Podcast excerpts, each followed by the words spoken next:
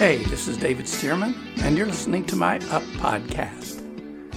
We've been talking about becoming the person you want to be, and we've talked about believing in God, believing in yourself, believing in your dream, and even beginning. But now I want to get to a really important point, and that is that if you really want to become the person you want to be, you're going to need to break out of the corral. what am I talking about? I'm talking about jumping the fence. Okay, let me explain. Did you know that a Mustang is just a workhorse, just a farm horse whose ancestors jumped the fence? We picture a Mustang as being the wild and free spirit of the Old West. These were just horses that the Spaniards brought into Mexico centuries ago to work farms and to do menial labor and to be war horses. But some of those horses got a bigger vision. They lifted up their eyes from where they were and they thought, what if I could get out of that corral? What would happen? Well, I'll tell you what would happen. They became everything that they were meant to be. And sometimes to become everything we were meant to be, we kind of need to jump the fence as well. We need to defy normal. You see, if you do what everyone else does, you'll live like everyone else lives. But if you want to live a better, higher life, you'll need to do what other people are not willing to do. You'll have to break out of what I call the four square corral. Think of a corral made from four fenced sections, and number one is self doubt. If you ever want to fully become the person you were created to be, you got to get over self doubt. And I mean, some great people started out with a lot of self doubt. But when they overcame that self doubt, just wow what they became. One of those is Moses. Do you remember that God appeared to Moses in a burning bush?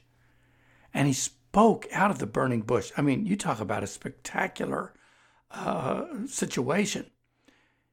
And here was Moses blown away by this. But then God said to Moses, Moses, he said, I have seen the plight of your brethren, the children of Israel in Egypt. And he said, I have come down to deliver them. And then he said to Moses, So I'm going to send you. And this is where Moses blew a gasket. He said, Who am I that I should go to Pharaoh and bring the Israelites out of Egypt? And God says, No worries, it's okay. I'm going to be with you and I'm going to give you the right words to speak, and I'm going to make it happen. And, Moses, he said, Well, what if they don't believe me? And then you remember God sent him some signs. He said, uh, You know, throw your staff down on the ground, and the staff became a snake. I mean, miracles, miracles right before Moses' eyes. He said, Stick your arm into your coat and pull it back out again. And when he, Moses pulled it back out again, it had turned leprous. It was leprosy all over it. And he said, Stick it back into your coat again. And he, Moses stuck it back in, pulled it back out. Wow, it was clean. But even with these kinds of spectacular miracles as evidence, Moses didn't believe.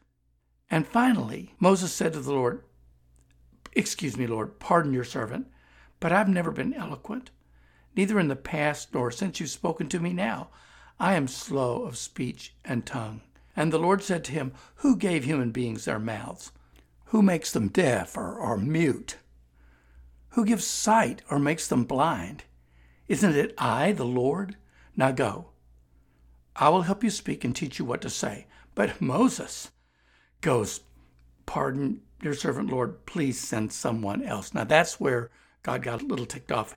It says that the Lord's anger burned against Moses, and God said, I'll send Aaron instead, but you go along, but I'm going to put the words in his mouth. And, uh, you know, Moses took second place. He kind of was trying to back out of what God wanted him to do. And I, I often wonder, some, you know, if we sometimes do the same thing.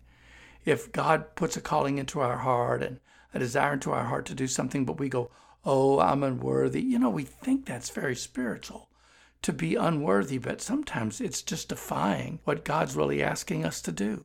God doesn't, eh, listen, God doesn't ask you to be capable, He asks you to be willing. I love this quote by A.W. Tozer God is looking for those with whom He can do the impossible, What a pity that we plan only the things we can do by ourselves.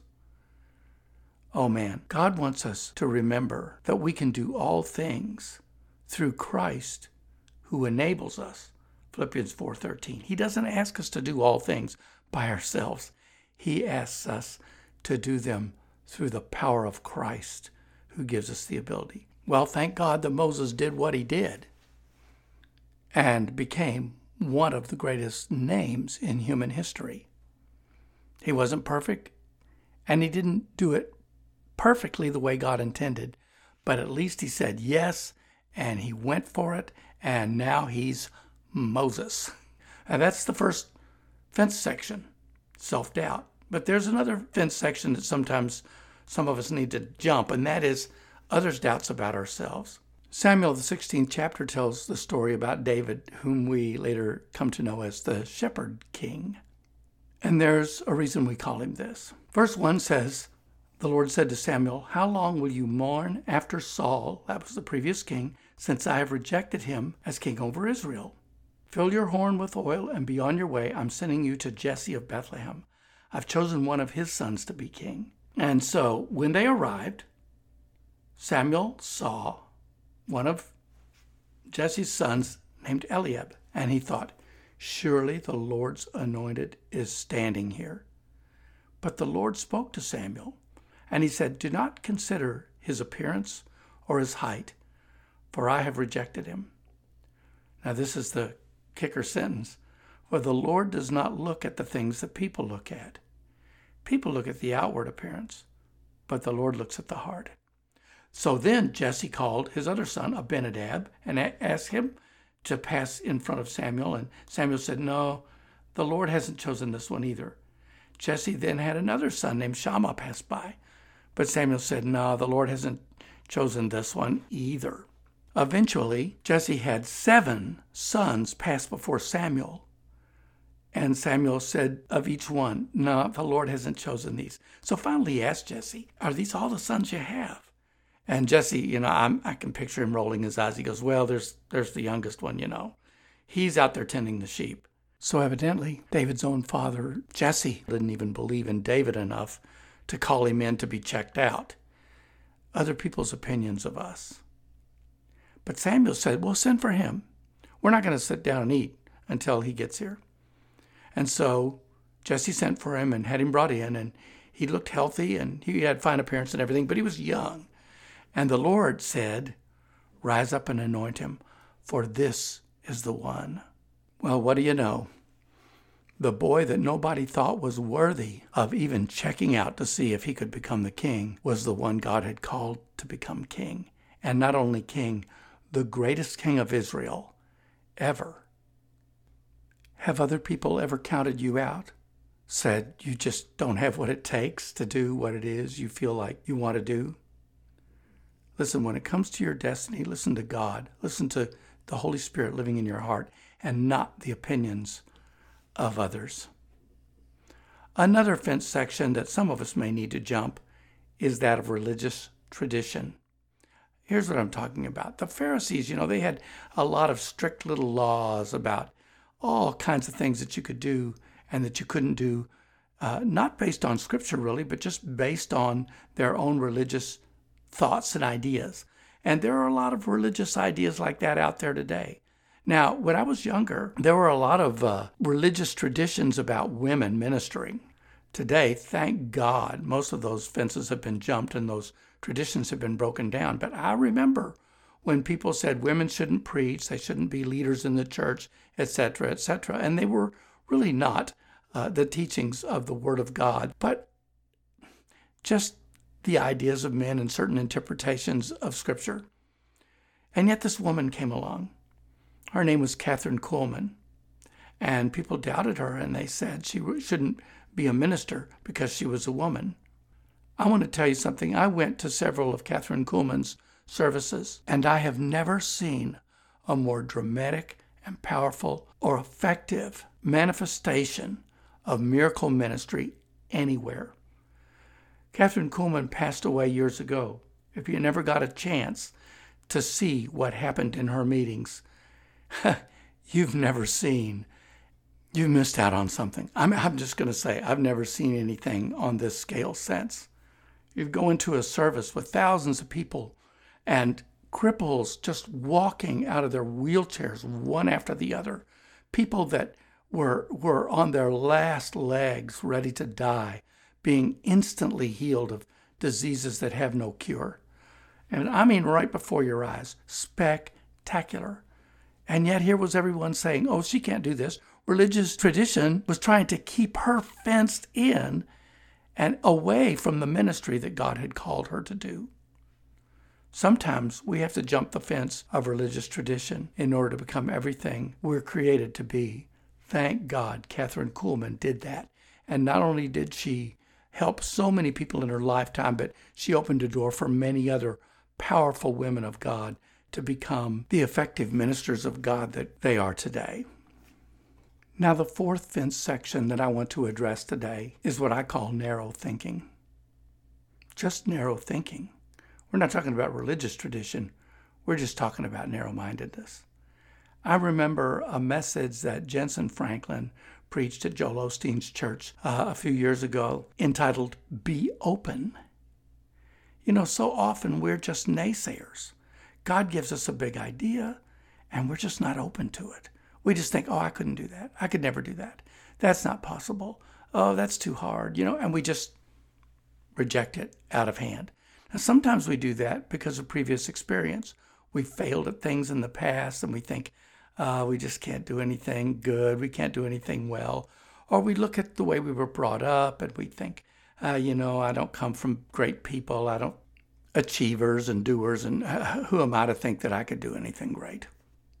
And Jentezen Franklin just said, be open, be open minded. You know, they used to train circus elephants by putting a rope around their leg when they were very young.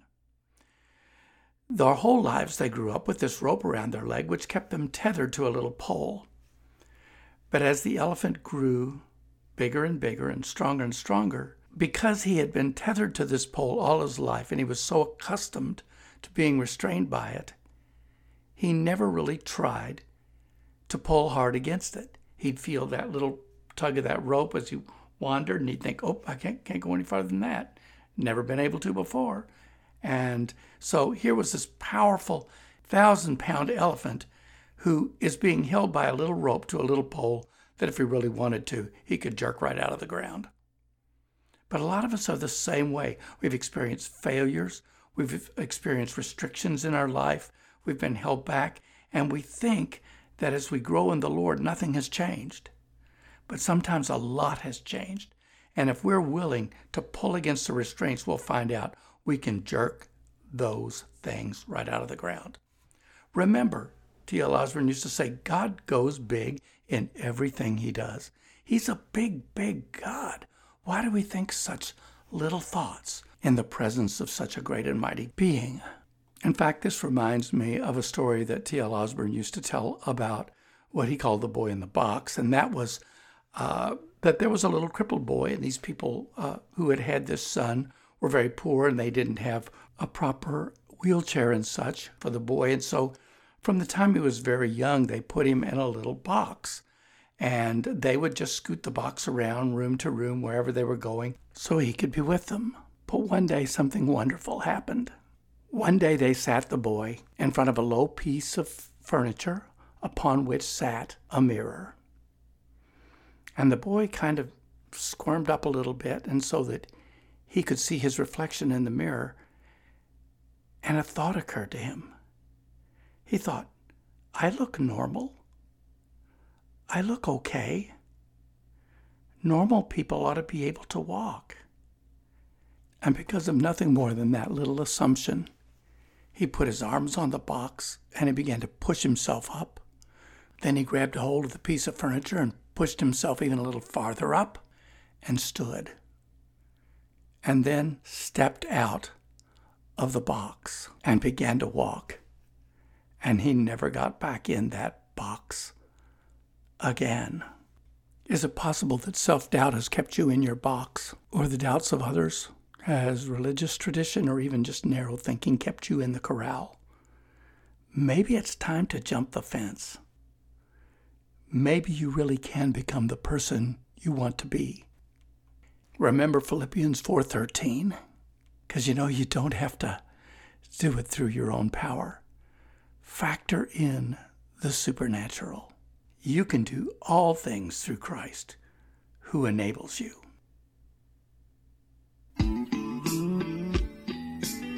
David Stearman Ministries is a missionary ministry.